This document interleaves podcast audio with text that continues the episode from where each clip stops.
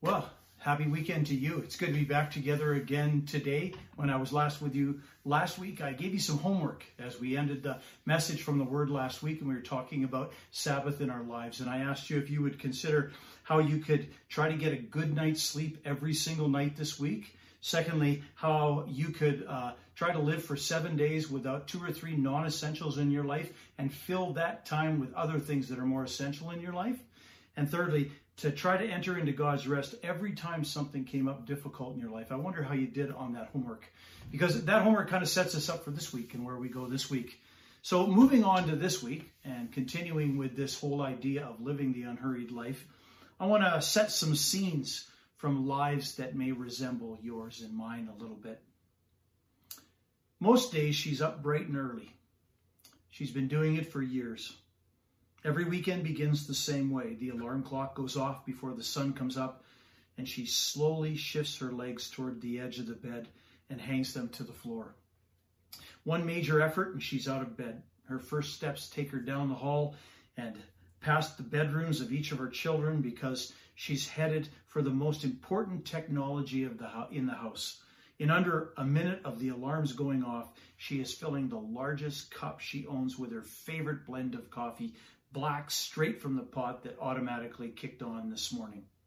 And in just over 20 minutes, caffeine will find its way through her circulatory system, preparing her for another fast paced day as her home begins to throb with activity. In 10 minutes, she wakes the kids, feeds them, makes their lunches, and sends them off running for the bus to head for school. An amazing feat when you consider everything that she got done in just 40 minutes. The rest of her day is one carefully scheduled event after another. After her part-time job from 8:30 until 2, she begins to make her way through the list on her phone. Groceries, a doctor's appointment, a quick trip to the library. Then there's the orthodontist and soccer practice. And that doesn't even take into account getting the van in for repairs, working out at the gym, and parent teacher interviews. Most days, her life is scheduled from before sunup until after sundown dragging herself into bed as early as possible. She knows tomorrow will be more of the same old, same old, and she wonders as she falls asleep if this is the way it's supposed to be. Now move to another scene. It's a different part of town, although his life knows nothing of hers. It's really not all that different.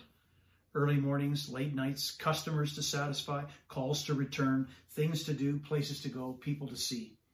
His car hits the street the same time every morning, only to crawl back up that street almost 12 hours later. Checking the calendar in his phone one morning, he ponders the meaning of life waiting at one of those roadside espresso drive throughs. And what strikes him most is the fullness of every day. He quickly counts as he surveys his week and notices that of the 21 time slots he's been given each week, seven days with a morning, an afternoon, and an evening, this week has something scheduled in 18 of those time slots. He sighs and struck with his busyness, he flips to last week and counts again. 17 were filled in last week. The week before it was only 15, but only a month ago, he somehow survived a week with only one free evening to his credit between Sunday and Saturday. Two anonymous lives among thousands in the city. And why is it that we find we so much in common between the two of them. Scheduled way out of control and in far over our heads in the commitment category. Even in these summer months, there's precious little space between the priorities and the people to whom we have committed ourselves. I don't know how often you talk about this, but I know you've experienced it. Perhaps you can relate to the words of Calvin from Calvin and Hobbes, who put it this way God put me on this earth to accomplish a certain number of things, and right now I am so far behind, I will never die. Meyer Friedman calls it hurry sickness. He defines that as the continuing and unremitting attempt to accomplish or achieve more and more things or participate in more of our events in less and less time. Lewis Grant calls it sunset fatigue. He writes this When we come home at the end of a day's work, those who need our love the most, those to whom we are most committed, end up getting the leftovers. Sunset fatigue is when we're just too tired, too drained, or too preoccupied to love the people to whom we have made the deepest promises. Now, I think that Richard Swenson put it best in his book when he calls us to create margin in our lives. Great book, you should read it. He likens our lives to, the, to a page in a book, and he asks what it would be like if a publisher filled a page from top to bottom and one side to the other with absolutely no margins, and every blank space was filled up. That's how we often live our lives. For many of us, it's entirely true that we're addicted to action and we thrive on the battlefield of life with all of the decisions, the to do lists, the accomplishments, responsibilities, and commitments that fill our day. If you participated in worship with us last week, we kicked off a series we call, we're calling Living the Unhurried Life. And in it, we're looking at topics like hurry and worry, margin, Sabbath, rest, decision making, and how to live relationally, countercultural, biblically oriented ways of living as disciples of Jesus. And this week, we're looking at the topic of margin because living the unhurried life means learning to reset our margins. So if you have your Bible with you, whether a physical or a digital one, grab it. And I want to invite you to come with me to the opening verses of Mark's Gospel. The New Testament begins with four accounts of Jesus' life. They're called Gospels. They're kind of a cross between a biography and a testimony. They're written by four different men Matthew, Mark, Luke, and John. And in preparation for this message, I took some time to survey the life of the one person in the Bible who is identified as our model for how we should live our lives. I took a good long look at the life of Jesus, all the while asking myself, okay, I have this life that I often describe using words like out of breath and frenetic and frantic and rushed and marginless. So if Jesus is my model for how I should live my life, if Jesus is the model for living an unhurried life, what does his life teach me about resetting my margins? And uh, I want you to see what I discovered because what we see in the life of Christ is really important. So we're just going to take a quick scroll through the first five chapters of the Gospel of Mark. Okay? So we open up to the uh, Gospel of Mark, chapter 1. We begin to read. We find out that Jesus' baptism happens, and then he chooses his first disciples. And then he goes to Capernaum where he casts out an evil spirit. And then we find later in the chapter that Jesus heals many, and he heals a man with, a le- with leprosy. Okay, we flip the page to chapter 2. And it begins as Jesus heals a paralyzed man who's brought to Jesus by four of his friends. Then he takes on some of the Jewish religious authorities who take exception with how Jesus is spending his time and what he's saying about God. Then he calls another disciple named Levi to follow him. He answers some questions about fasting and he teaches his disciples about the Sabbath day. We flip the page to chapter 3. Diving into Mark 3, we discovered that Jesus heals a guy with a hand that's shriveled up. And then a large crowd of people begin to follow him. And then Jesus debates the teachers of the law, the religious authorities he clashed with earlier, over a different issue, the issue this time of Satan and his power. The chapter closes as Jesus' mother and his brothers come looking for him. Chapter 4. The chapter begins with Jesus teaching a large crowd by the Sea of Galilee, and he teaches and teaches. And then he takes a boat to the other side of the Sea of Galilee with his disciples, and he encounters a storm, which he puts out. We flip to chapter 5, and he heals a demon possessed man who hangs out in the tomb, tombs of, uh, of a graveyard. Then he raises a dead girl. Then he heals a sick woman. Now, think about the itinerary we just walked through. You cannot help but be struck by the fullness of Jesus' life in just five chapters of the Gospel of Mark. Leadership training, healings, speaking engagements, debates, problem solving, expectations, appearances, surprise responsibilities, and spontaneous crowds that demand his attention. Jesus is living a life that seems to us, even us today, in our fast paced world, to be more than full. And in the midst of all that Jesus had going on, I want you to notice three specific things that you might have missed due to the speed of my little walkthrough. First, I want you to notice that even for Jesus, there was absolutely no end to the needs that he could have been meeting. His growing influence meant growing demands upon his time and energies, and you can see that in all of the gospel accounts. Jesus had more than enough to do, and each day of his earthly life was filled with serving people and meeting needs all around him. So don't lose sight of that. Even for Jesus, there was no end to the needs that he could have been meeting. Two, I want you to notice that Jesus is very intentional about creating margin in his life. He chooses to run at a pace that suits him. If you go back to Mark and you begin in chapter 1 and you read through those chapters again, you will notice something that in moving fast I never mentioned. But you'll notice four specific margin creating events that he participated in. Mark 135 we read, very early in the morning while it was still dark, Jesus got up, left the house, and went off to a solitary place where he prayed. Jesus found a place where he could experience solitude. That's margin. Mark chapter 3, verse 7. We read the simple words Jesus withdrew with his disciples to the lake. Jesus got away. He had a place that he liked to get away, and he took his disciples with him. Mark 3, verse 13. Jesus went up on a mountainside and called to him those he wanted, and they came to him. So actually, when he crosses the lake a few verses later, he crosses the lake and it doesn't do it. So he goes up onto a mountain and takes his disciples with him so he can get away from the hustle and bustle of life. And then finally, Mark 4:35. You see, punctuated throughout these first five chapters, we read, That day when evening came, Jesus said to his disciples, Let us go over to the other side. And the other side is the other side of the Sea of Galilee. It's the side away from where he did the vast majority of his ministry stuff. So he's getting away with his disciples. Now, Jesus' life is punctuated with events that reflect his need for and his recognition for of his need for margin in life. He had places in his life he got away to, away from the busyness of life, up in a mountain, out in a lake, hidden in a garden. He got away with those who were most close to him and we call that margin. It's like the space on a page that makes your reading less complicated. margin makes our lives less busy. And then, thirdly, I want you to take note of how Jesus described his life when it was almost over and done with.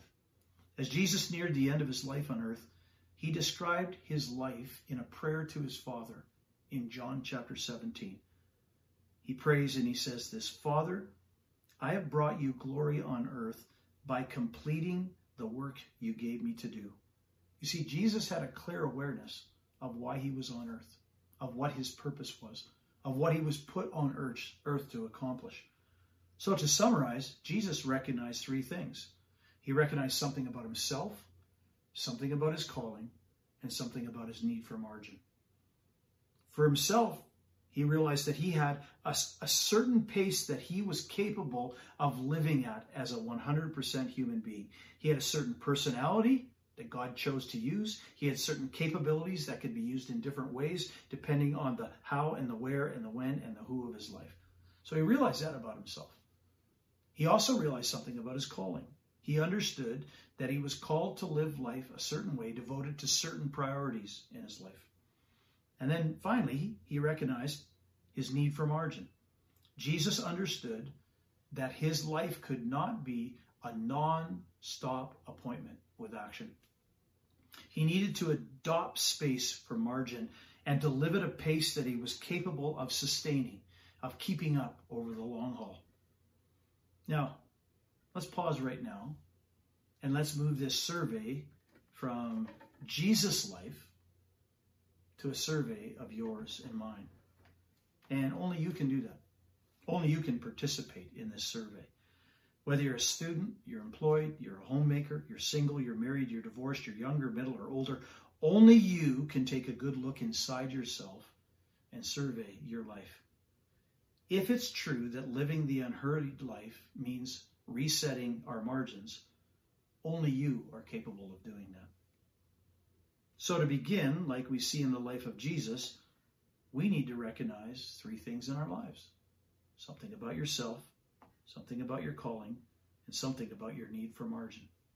So, just like Jesus, there are certain things that are true about you and you alone. You're capable of a certain pace. You have a certain personality that God can use. You have a certain energy level. You have certain capacities and capabilities which God can use in different ways depending upon the who and the what and the where and when of your life.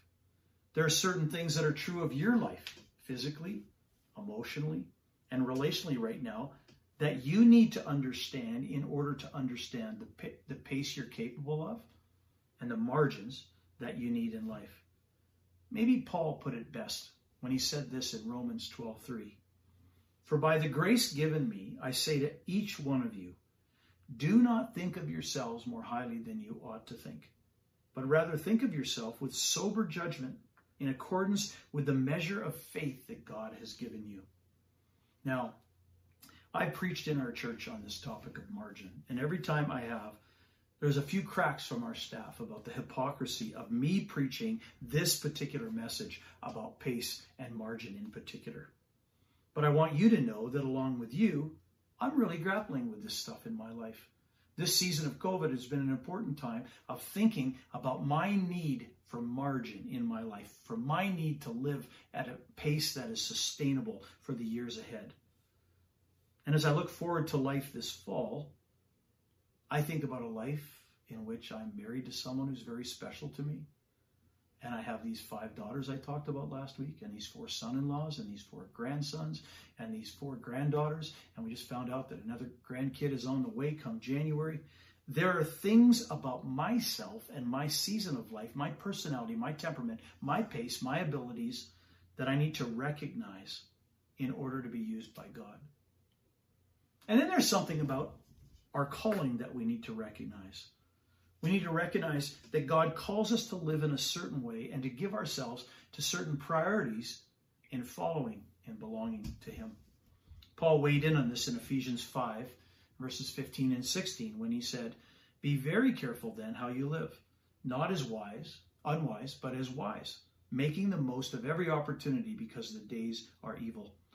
You need to recognize that God calls you to living a life that runs beyond the choices you would make in and of yourself as to how you would live your life. You're a called person, and the one who calls you is the one who calls the shots. And then finally, you need to recognize something about your need for margin. And you need to recognize that you, like all of us, have this deep need inside to have places of margin, times of margin, space for margin in our life. Life is not intended to be a non-stop appointment with action. And as we said last week, there's more to life than increasing its speed. Margin is a gift from God a gift to keep us on track, and we need to adopt margin and live at a pace that is sustainable for us over the long haul. You read scripture and you can hear God through his people, through his prophets, through his writers, saying to us things that remind us of this need for margin and space in our lives. Psalm 46:10. Be still and know that I am God. Psalm 95, 6 through 8. Come, let us bow down and worship. Let us kneel before the Lord our Maker, for he is our God, and we are the people of his pasture, the flock under his care. Psalm 130, verse 5. I wait for the Lord. My soul waits, and in his word I put my hope. My soul waits for the Lord more than watchmen wait for the morning, more than watchmen wait for the morning. You can hear it. Slow down. Be with me. Be still before me. Listen for my voice. Recognize that He is our Maker. Bow and kneel before Him. You can have space in your life and fill it with the worship of God. Now, let's close out this message by taking a hands on practical look at how we can open up space in our lives for margin. We can reset our lives, hit the reset button on margin in our lives. This is how we can live the unhurried life. And I want to suggest five specific practices to you. Number one, take a long, hard look at what is important in life. I am absolutely convinced that this is the genius to Jesus' relationship to margin. He understood what was really important in life. You know, life is absolutely filled with choices.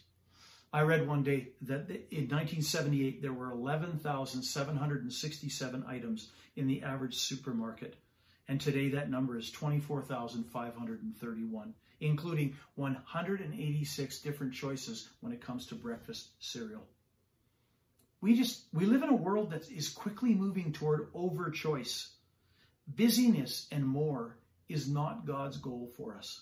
Christ likeness is. Living in the way of Jesus is. And if that's true, what does God want you to value in life? Write it down. Take specific time this week to think about the greatest values you hold to and sift it through the filter of what do I believe that God has called me to incorporate into my life and to live by. Okay? So take a long, hard look at what's important. Number two, beware the power of outside influence. So Richard Swenson in his book Margins, he writes this. This is this is fantastic.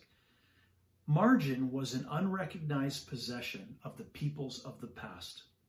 Throughout most of the history of the world, margin existed in the lives of individuals as well as societies. There were no televisions to watch or phones to answer. There were no cars, and travel was seldom undertaken. Daily newspapers were unknown. The media could not broadcast the cluster of events taking place in town. Churches and communities did not offer 20 simultaneous programs. With no electricity to extend daylight, few people suffered sleep deprivation. Time urgency, daily planners, to do lists had not yet been adopted by the masses. Instead, by default rather than by choice, people lived slower, more deliberate lives. They had time to help a neighbor. Their church and social activities more often drew them together than pulled them apart. He closes with this sentence. This is fantastic. The past may have been poor and deprived in many respects, but its people had margin. Folks, your life is one big encounter after another with outside influences which affect your life from the moment you get up. Your phone and every other screen in your life, the sights and sounds of all things internet in our world, email and voicemail and text mails, those things will control and drive our lives until we choose to create margin to minimize the effects of those outside influences. You have to put them in their place.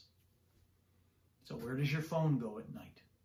Does it need to go in its place so that it's not with you as you go to bed to drive you crazy all evening and when you get up in the morning? Number three, specifically build quiet into each day. 50% of our population is exposed every day to noise that interferes with either speech or sleep. There are things that God does in the heart of his people that can only be done in quiet. They're not done in noisy places. The absence of quiet in our life slowly leads to a state of soul insanity. So, as you think about resetting your margins, when you think about building margin into your life, don't forget about God. There are no great works done for God. There is no intimate relationship with Him with, without moments of quiet to encounter Him.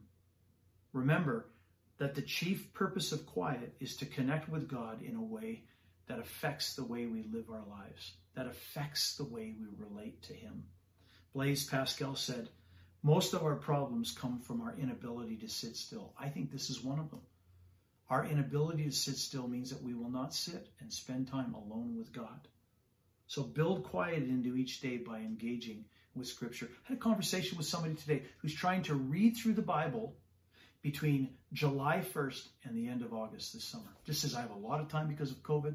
So that particular day, today as I talked to him about it, he actually read through like 25 chapters of the book of Jeremiah. Now that may not be the way you go about it, but he is building scripture into his life as a way to build quiet into his life, to be with God and hear his voice. And then build quiet into each day by engaging in prayer. Make conversational prayer a way of living life with God. Last week, when I talked with you about when you get in a stressful place, to seek God to give you his rest. Create moments of quiet throughout your day when you just sit and you talk to God. Number four, learn to say both yes and no. Most of us don't have any trouble saying yes to opportunities. People ask, we say yes. They ask again, we say yes. But we're going to come back to this in a future sermon, but many of us need to learn how to say no to opportunities that come our way. Opportunities that don't fit the pace that is needed in your life right now. Opportunities that don't fit your personality or your spiritual giftedness. Opportunities that you don't have the energy or the capacity for or the giftedness for. Learn to say no. How many of you right now are sitting next to somebody at home as you watch this uh, service and it's a friend or it's a family member who has trouble with this one? They say yes to everything. Right now is the time to nudge them, wink, punch them in the shoulder, remind them to listen on this one. Learn to say both yes and no. And then finally, number five, ruthlessly eliminate hurry from your life. How many of us are willing to admit that waiting totally bugs us?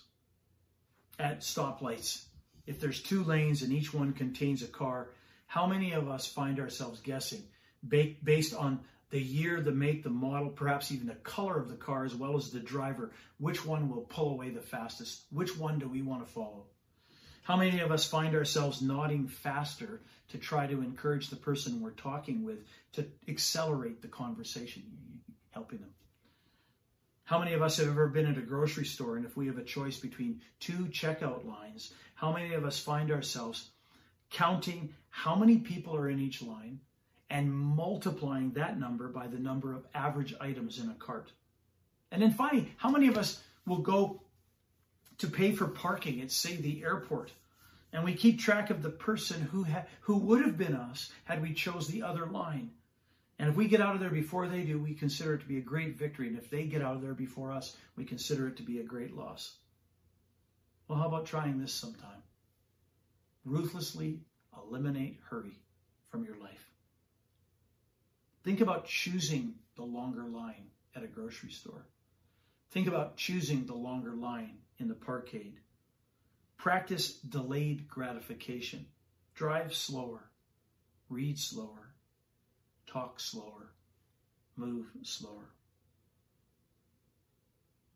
Now, I want to ask you four very specific questions as we bring our time to a close. Number one, When's the last time that you had this sense that you were in over your head? That you had taken on too much? Because the answer to that will tell you something about the need for margin in your life.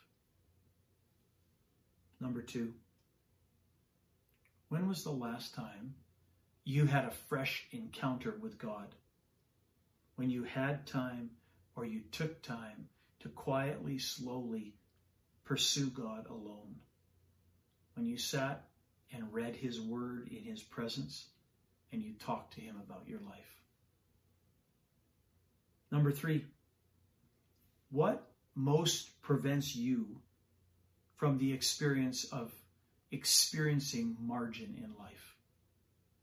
What's keeping you back? What are the things that you need to do to take out of the way so you can create margin in your life? What hard decisions do you need to make? And then finally, what one thing do you need to do to begin resetting your margins today? Right now, what one thing do you need to do? Go and do it. Now, I'm going to give you a one minute gift right now. For a minute, I want you to think through that list of questions and choose whichever one struck you most deeply. And then before God, would you take the next step of talking to God about it? I'm going to give you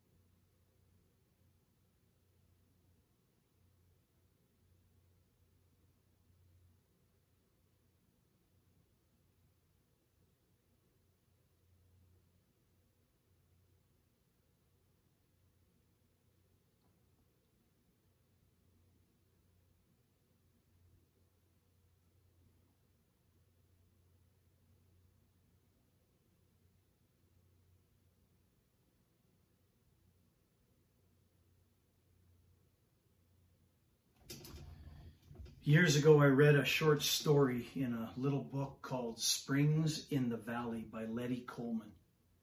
I want to close with it. Lettie Cowman shares an interesting tale from African colonial history. In the deep jungles of Africa, a traveler was making a long, long trek, and baggage carriers had been hired from a tribe to carry the traveler's load. The first day they marched rapidly and they went very far, and the traveler had high hopes of a speedy journey. But the second morning, these jungle tribesmen refused to move. For some strange reason, they just sat and rested. Upon inquiring as to the reason for this strange behavior, the traveler was told that they had gone too far the first day and that they were waiting for their souls to catch up with their bodies. What a description of our busy, marginless 21st century lives. May God grant us the grace to honestly see our need for margin. We need His wisdom to know what needs to change and the courage and discipline to take that next step this week. May God grant you His grace to be able to do that.